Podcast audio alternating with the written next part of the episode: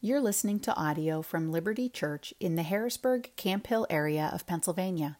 For more information, please visit www.libertyharrisburg.org. That's liberty with an I, harrisburg.org. Well, good morning. As Matt said, it, it's, uh, it's, it's such a, um, a joy to look out and see you all this morning. Um, scanning the room. No, we've all met, so I don't need to necessarily introduce myself. Um, but I was like, man, there's enough people I can see every single face in here, so we're, we're gonna be we're gonna be good. Um, and uh, this morning, like Matt said, we're gonna be continuing on in our series, uh, the mission of God's people. And We'll be looking at uh, one of the fundamental principles of, of what it is to be a Christian on mission. Um, and it's fundamental in two ways.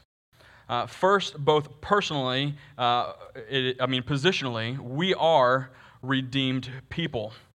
And also missionally, we are people who live redemptively. So, the aptly named title of our sermon this morning is People Who Are Redeemed for Redemptive Living.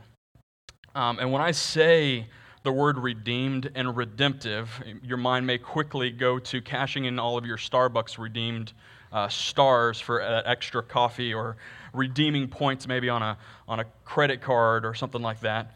Uh, but this is not this is not a Capital One pitch. We're not going to be talking about that.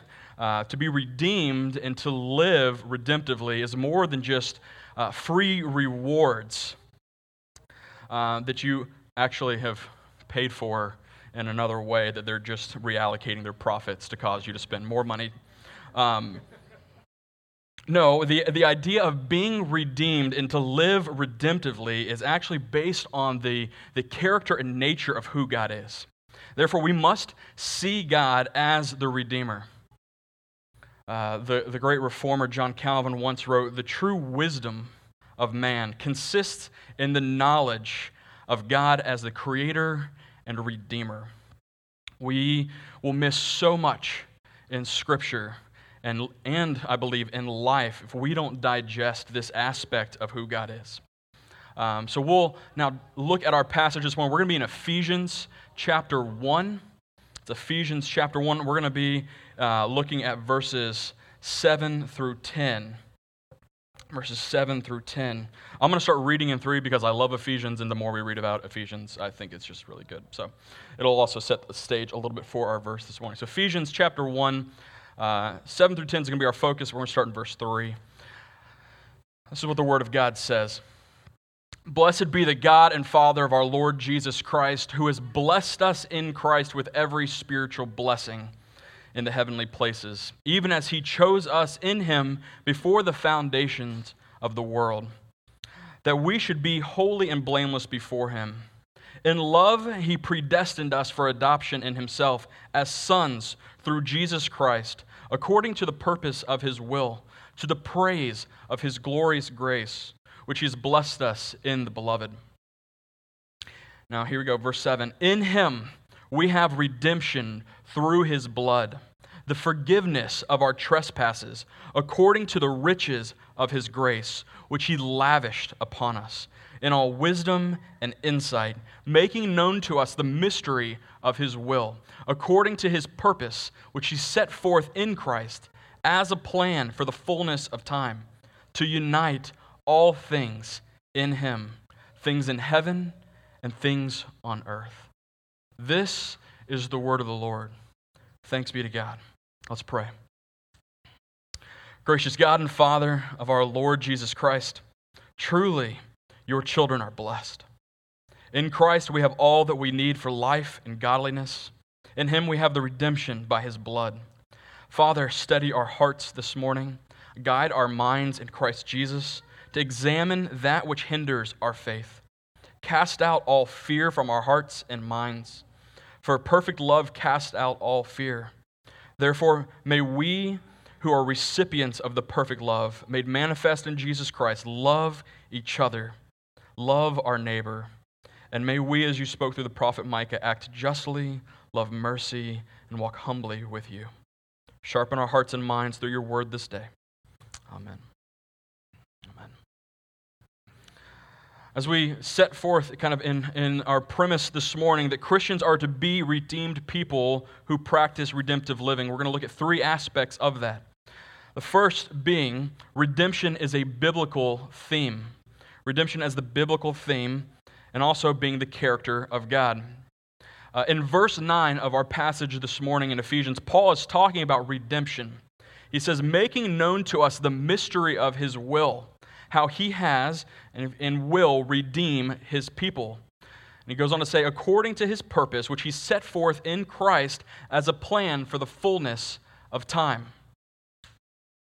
Now, this means that God's plan for redeeming his people has been happening since the beginning. Right? It's, it was not a last minute kind of like, oh man, we need to, I need to redeem these guys. What are we going to do? No, this is, this is a plan from the beginning. When we look at the origins of the word redeemed, uh, the Latin redemptio is the idea of something being bought back or freed, which is in part where we get our word liberty. Our church is named Liberty. Uh, and in Greek, the alipostron, the idea is uh, of deliverance or ransom. We see that humanity in the beginning, in Genesis 1, uh, was made by God. But when we rebelled, against God through sin, we in essence transferred teams. Which is why Paul uses the language in Colossians 1:13 that we were rescued from the dominion of darkness to be bought back and to be brought back uh, to the kingdom of his beloved Son. There is a buying back or liberation of God's people. God shows throughout all of Scripture this kind of movement, but there's a particular focus of redemption throughout the book of Exodus. Um, and, and this shows us what God does in, in the events of Exodus, will point us to the cross. And the cross will point us back to the Exodus, which is God's way of saying, This is kind of my thing. This is what I do. I'm a redeemer. Watch me do it again, and even in a greater way. So when we look back to the Exodus, it may be important for us to set the stage a little. You see, the promised people of God, the Israelites, were in Egypt because of the famine that was occurring during the time of Joseph. And because uh, of God's promise keeping, he preserves his people by taking them out of a land of famine and bringing them into Egypt where he had, had raised up Joseph to be the second in command over all of Egypt, giving him the wisdom to set aside enough food to last for the seven years of famine, because there would be seven years of plenty and then seven years of famine. In so doing, uh, he brings Israel, the 12 sons, and now 12 tribes of Israel, um, into the land of Egypt. Now, these 12 tribes did a better job at reproducing themselves than even the people of liberty, right? And they increased in severe numbers, right? They, they, um, they, they just kept growing, and, and, and um, their population of the Israelites, these 12 tribes, would grow and grow and grow. Now, what happens is Joseph dies, and so does the Pharaoh, in which this agreement to bring the people of God in and to protect them and give them a place of refuge uh, dies, and, and, years pass, and the new ruling Pharaoh um, ends up putting the people of Israel into bondage and slavery through enacting severe taxes and systems that would cause an ever increasing population of Israelites to be forced into slavery. Now, here in Exodus, we also see the first mention of the word redemption. And in Exodus 6 6, it's the word goel. You could say it's the first Goel, which is a less popular song. I had to get a dad joke in today of any days, right? It was the, it was the first Goel, right? You'll remember that now. You will. But this is what this is what the this is what God says in Exodus 6 6. He says, Say therefore to the people of Israel, I am the Lord. I will bring you out from under the burdens of the Egyptians. I will deliver you from slavery to them, and I will redeem you with an outstretched arm and with great acts of judgment. I will take you to be my people, and I will be your God. And you shall know that I am the Lord your God, who has brought you out from the burdens of the Egyptians. I will bring you to the land that I swore to give to Abraham and to Isaac and to Jacob, and I will give it to you for possession, for I am the Lord your God. There's a lot of eyes in there, which is important because this is what God is doing. We see this as a declaration from God. But God was not just going to bring them, the people of Israel, out of slavery. He was going to flip on its head every system of oppression that his people were experiencing. It's important for us to see that in the way that God redeems his people. There's four ways in which we're actually going to look at redemption in Exodus from everything that the people of Israel were enslaved to. First, there's a redemption from political oppression. Um, uh, the, the, the, the gentleman who wrote the book that we're kind of basing the series on, The Mission of God's People, Christopher Wright, said this in 2010 uh, about this situation. He says, Economic asylum, basically the people of Israel coming into Egypt to, to receive asylum from what was happening in the famine around the, in the region, economic asylum turned into a prison house of political hatred unfounded fears, exploitation, and discrimination. Exodus 1 echoes through the stories of many such ethnic minorities in the modern era, suffering the suspicion and systematic oppression of host states. God's redeeming work includes bringing this political enslavement to an end, enabling Israel to eventually become established as a freed people. Provisional asylum for a temporary survival had kept the promise of Abraham going. But permanent slavery under political oppression was intolerable since it would prevent the promise of Abraham to go any further. So, to liberate them, God confronted the state power of an empire.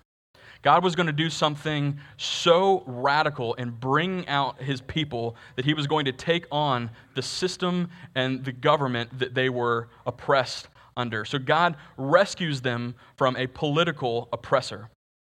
Secondly, what God does is He redeems them from economic oppression. God's goal was not to just free them, right? God's goal was not to just take the people of Israel out of Egypt and leave them on their own, but to cause them to prosper, to experience what it would look like to live as, with God as king. If it was just about freeing people, and it was just about freeing the Israelites from the political oppression, we would have seen God leave the Israelites after he got them through the Red Sea. Leave them in the desert. They're now free from the political oppression. No, but what happens is God's plan was to also economically redeem them. It was to give them a land of their own a land of promise, a land filled with economic prosperity. It's also referred to a land flowing with milk and honey. Right? There was an economic aspect to God's redemptive work here. Home and land ownership has been, has been and is one of the greatest sources of wealth instability. Not to mention that without land in an agrarian's economy, you are 100% dependent on others. So if you are a foreigner in another country and they own all the land, there would be no way for you to be free uh, or to free yourself from them because you would be 100% dependent upon them. And as we will, as you continue to read throughout Scripture, it was particularly the economic realm uh, that the Israelites themselves were to live redemptively in in response to what God had done for them. We see this uh, as God tells them what to do about their land and leaving the edges of their land for people to come and receive and, and to, um, to, to receive uh, the, the wheat on the edge of the property that they own, uh, and, and in so many other ways. But God will rescue them from the economic oppression that they would be under. Third, he would redeem the redemption from social oppression. And if you've read through Exodus chapter 1 and what the, uh, what the Egyptians were doing and what the pharaohs were doing to the Israelites, um, it is, we could read that through that this morning, but it is, let me just summarize, um, it is, it's not just political and economic. Um, uh, which, was, which was an attempt and a failed attempt to stifle the growth of this uh, of the Israelites, but it was also an attempt to um, uh, of subversion from within. what they ended up doing is they would, uh, Pharaoh would tell the Hebrew, Hebrew midwives um, uh, to, to, to kill the babies that they would be delivering. Um, so this was state sponsored murder. And finally, state sponsored genocide, where the extermination of all male Hebrew babies um, would, be, um, would be killed by the government in, in a way to continue to oppress and, and lord over the Israelites. Thus, the lack of political freedoms and the endurance of economic oppression is now compounded by vicious invasion of human rights and, and a um, destruction of the family unit. So, what happens when you murder someone's child, as Pharaoh was doing? It takes away their dignity, it takes away their future, and it causes them to be more dependent on the state because they don't have any generational hope or stability. Therefore, the Egyptians oppressed the Israelites socially. And therefore, God will redeem the Israelites from this social oppression. And finally, the redemption from a spiritual oppression. And I would say this is maybe even most significantly the spiritual bondage the Israelites were in, God would redeem. For indeed, the Israelites um, were slaves to Pharaoh, um, and that was a massive hindrance in their worship of the living God. Uh, Israel's bondage is a, has a spiritual dimension to it. It was not merely political or economic or social.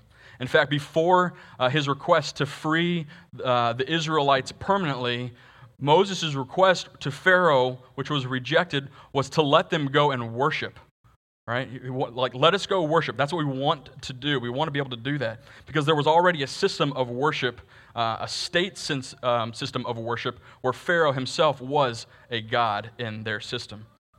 And so uh, Moses' request, God's request was, let me take my people out so that we may worship as we are uh, required to and as we should.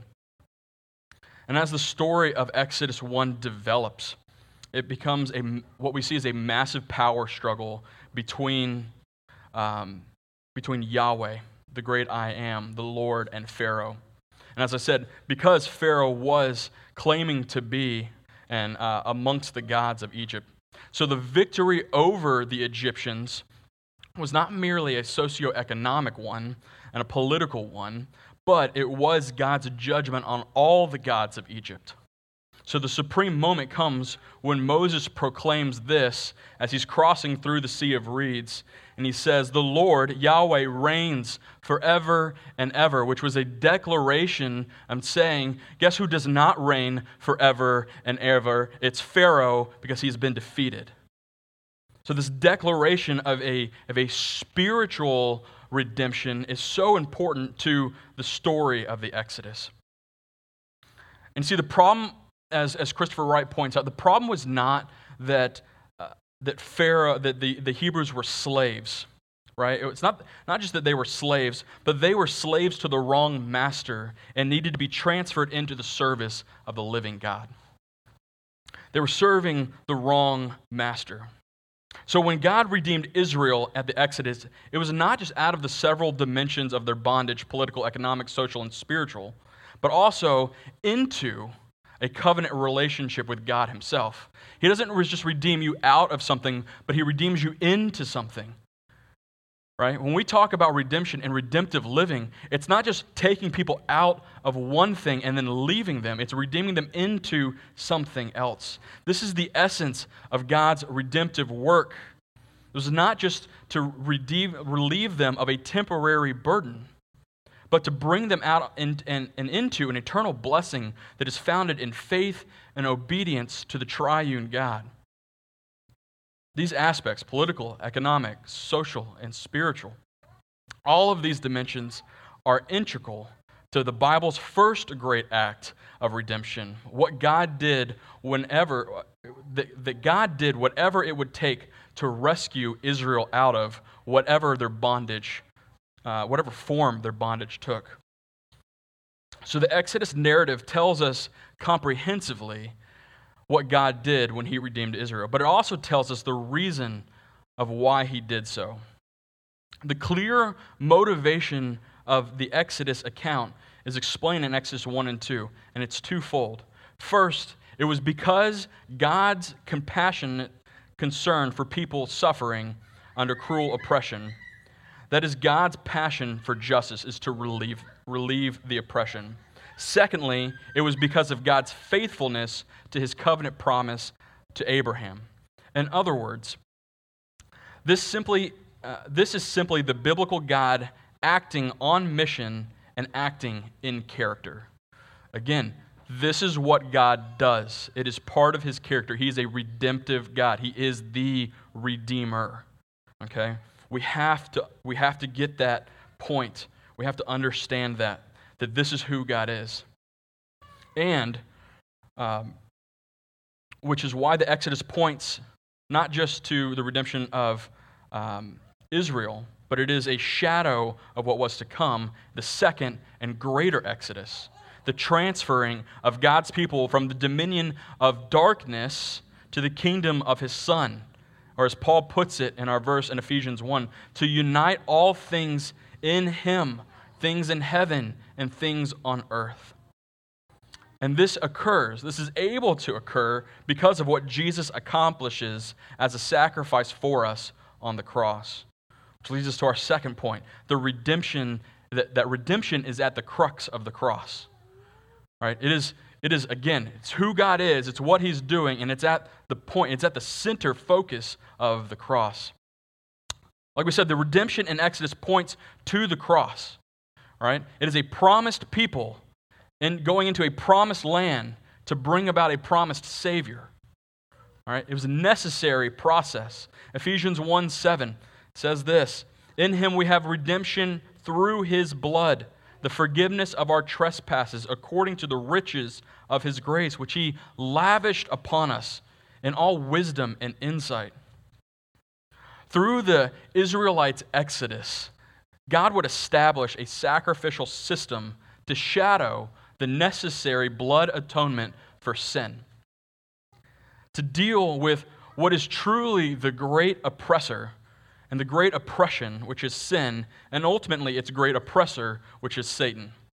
As we read in Hebrews, Jesus perfectly accomplishes the sacrifice necessary for the atonement of our sins, the redemption of our relationship with God Himself. Now, and again, we, He did this. As we read in that Exodus 6 6 passage, right? I, I, I. It doesn't ever stop being the I. I will. I have. I will. Right? It never stops doing that when we get to Jesus. It's not because of our works in this. Friends, let me, let me remind you all of our deeds, all of our goodness, all the things that we contribute, right, is, is as filthy rags. Right? Not because of our works. The Israelites did nothing as they were in slavery. They did nothing to deserve redemption out of slavery. Neither do we, who are slaves to sin, do anything to deserve God's redemptive work for us. As Ephesians 2 8 and 9 will go on as we continue to read through Ephesians, will say, it says, For grace you have been saved through faith. This is not your own doing, it is the gift of God. It's not a result of works, so that no one can boast. The only one who deserves to boast is Jesus. And it's important that, that we don't offer people a system of redemption, right? We don't offer them a way to get redeemed. Do this and do that, and you can be saved, right? Act this way. We don't offer a, a, a morality to people. Paul Tripp says, Paul Tripp says it this way He says, We must not offer people a system of redemption, a set of insights and principles, but that we offer people a redeemer. We need to offer people a redeemer.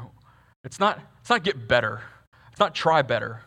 It's not, hey, live your best life this way. But as broken people, we come to the living God who redeems people, not because of what they've done but because of who he is. Now, this is our only hope for freedom and redemption. We can move from one oppressor to another oppressor, thinking that we've achieved something different. But it's only through Jesus Christ that we're able to experience true redemption. As the Israelites did at Passover, so Christians can look back now at the cross as God's historic rescue mission and look forward to the final redemption of ourselves um, and all of creation. We get to look forward to that because of the cross. As the Israelites celebrated God's redemptive work with the Passover feast, so Christians celebrate God's redemptive passing over our sins with the feast of the Lord's table. There's a connection there for us. It is a person, it is not a system that we look to. This is not a system. This is the body of Christ broken for you, the blood shed for you. It is a person. Just as God redeemed the Israelites and blessed them politically and economically and socially and spiritually, so too are the immense blessings of those who are in Christ. One commentator put it this way He says, Paul cannot leave the idea of grace. It reappears at the end of verse 7, and he alludes to it at the beginning of verse 8, where he adds to the idea of a free gift of quality and wealthy abundance. Such terminology, he says, about wealth reappears in Ephesians 1:18, 2:7, 3:8, and 16. It occurs only 22 times in the entire New Testament, but 5 of those times in Ephesians. And in connection with different spiritual blessings. This suggests that the expansive mood of Paul is in as he reflects on all that God is giving us. Perhaps the closest comparison today would be the immense amount of money offered in major lotteries and sweepstake giveaways. Here, though, it is not merely something for nothing, but an infinity of blessing freely offered. The basic difference, of course, between this gift and all others is that it is securely only is secured only through a relationship with the giver, and that it is in essence a priceless, intangible um, experience of, of divine forgiveness. Not only has God given us redemption and forgiveness in accordance with his wealth of grace, but he's given it to us with extreme abundance. And it's conveyed by the word here, what we see the word lavished, right? Let's not skip over this word. He's lavished these things, his grace upon us. But This is no, this is no just um, like lackadaisical dispersion of grace. He's like, oh, yeah, oh well, yeah, I, I, guess, I guess you, maybe you got a little bit too much, right? When your grandmother cuts the piece of cake for you, all right? And we've all, if you have that grandmother, you're, you're blessed. But like, your piece of cake is like a quarter of the cake, right? He's like, oh well, I'm, I'm sorry, I just, I, I just don't, I just don't know how to cut cake. That's not how God does it, right? He does this and specifically it says this with all wisdom and understanding. He lavishes with wisdom and understanding. He gets how much he's lavishing grace upon his people. God gives so much grace that when He gives it, He lavishes it upon His children. If you were to win, let's use the analogy of the commentator, if you were to win like the Powerball or the lottery or whatever kind of sweepstakes it is, Let's say you win $10 million. That's going to change the way you live. It's going to change the way you think about money. It's going to change the it's going to change lots of aspects. It's also going to change how many friends you have. Right? It's going to change all of these things. Right? In the same way, we must, as God's people, understand that the immense amount of grace that God has lavished upon us should change the way we live. It should change the way we love people. It should change the way that we interject ourselves into a society that is broken. Which leads us to our third and final point that redemptive living is for redeemed people. Paul says in Ephesians 1:10, as a plan for the fullness of time to unite all things, all things in heaven and on earth.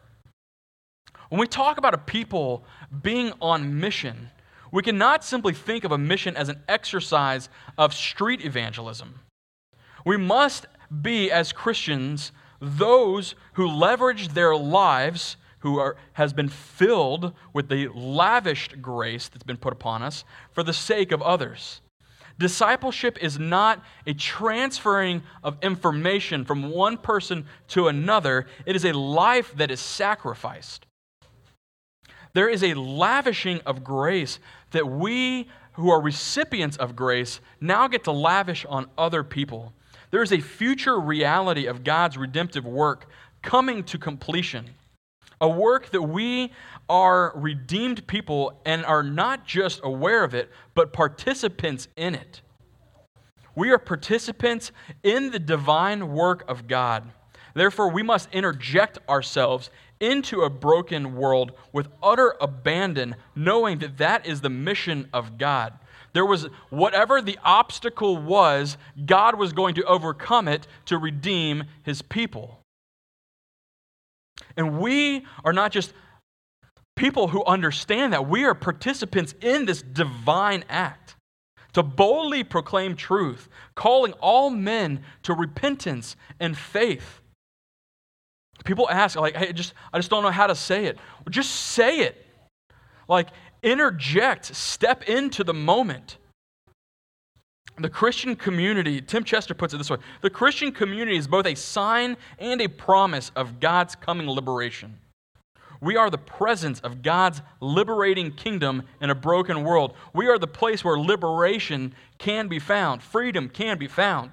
Offering a hope for exiled people, we are to welcome broken people into a broken community. We are the community among whom liberation should be our present reality. We should live as liberated, freed people, people of Liberty Church. You are freed people. Live as freed people. We are the light of the world, a city on a hill. This challenge for us to articulate Jesus' message of liberation in a way that connects with people, people's experiences and offers a place of liberation for them should be the mark of the Christian community. This is something that is not natural for us, it is supernatural for us. We must fight against the temptation to just operate as individual agents. But we must act together as a community to do this. So, where there is political injustice, economic exploitation, social oppression, and spiritual bondage, what actions are appropriate for those who share in God's compassion and judgment and justice? What acts are appropriate for us? We where people are torn apart by the upward spiral of debt and the downward spiral of poverty, with all the human indignity and social exclusion that go with them, what actions reflect the theological principle of redemption? What actions, church? What actions are we called to? What are the theological outworkings of what we truly believe has happened to us?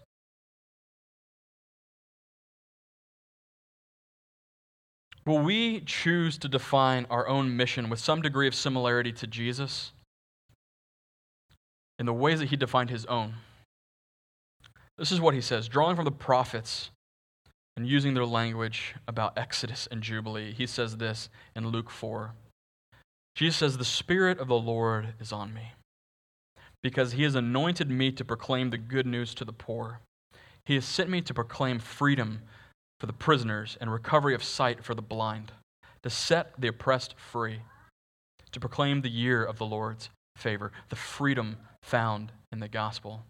Is that something that just Jesus did and we point to that? Or is that something that Jesus did and invites us into?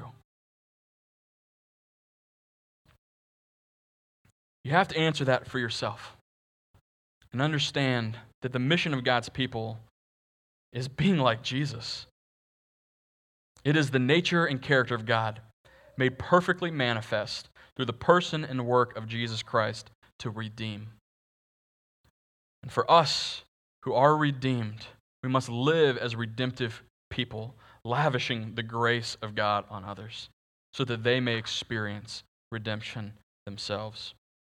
I'll leave you with this last quote from um, William Wilberforce, who was um, particularly responsible for the freeing of slaves in England. He says this May God enable me to have a single eye, and a simple heart, desiring to please God, to do good to my fellow creatures, and testify my gratitude to my adorable Redeemer. Let's pray. Father of great mercy, Redeemer of your people, the hope of the world, would you this day open our callous eyes, break free our stone laden hearts, that those who have been set free would be free indeed and bring the good news to captives? not just telling the lame where to find the Savior, but taking them to our Savior through whatever rooftop or obstacles that would come in our way. May the redeemed of the Lord live as the redeemed people this day and for all days until you return. In Jesus' name, amen. Thank you for listening to audio from Liberty Church. To learn more about our church or to listen to previous recordings, visit www.libertyharrisburg.org.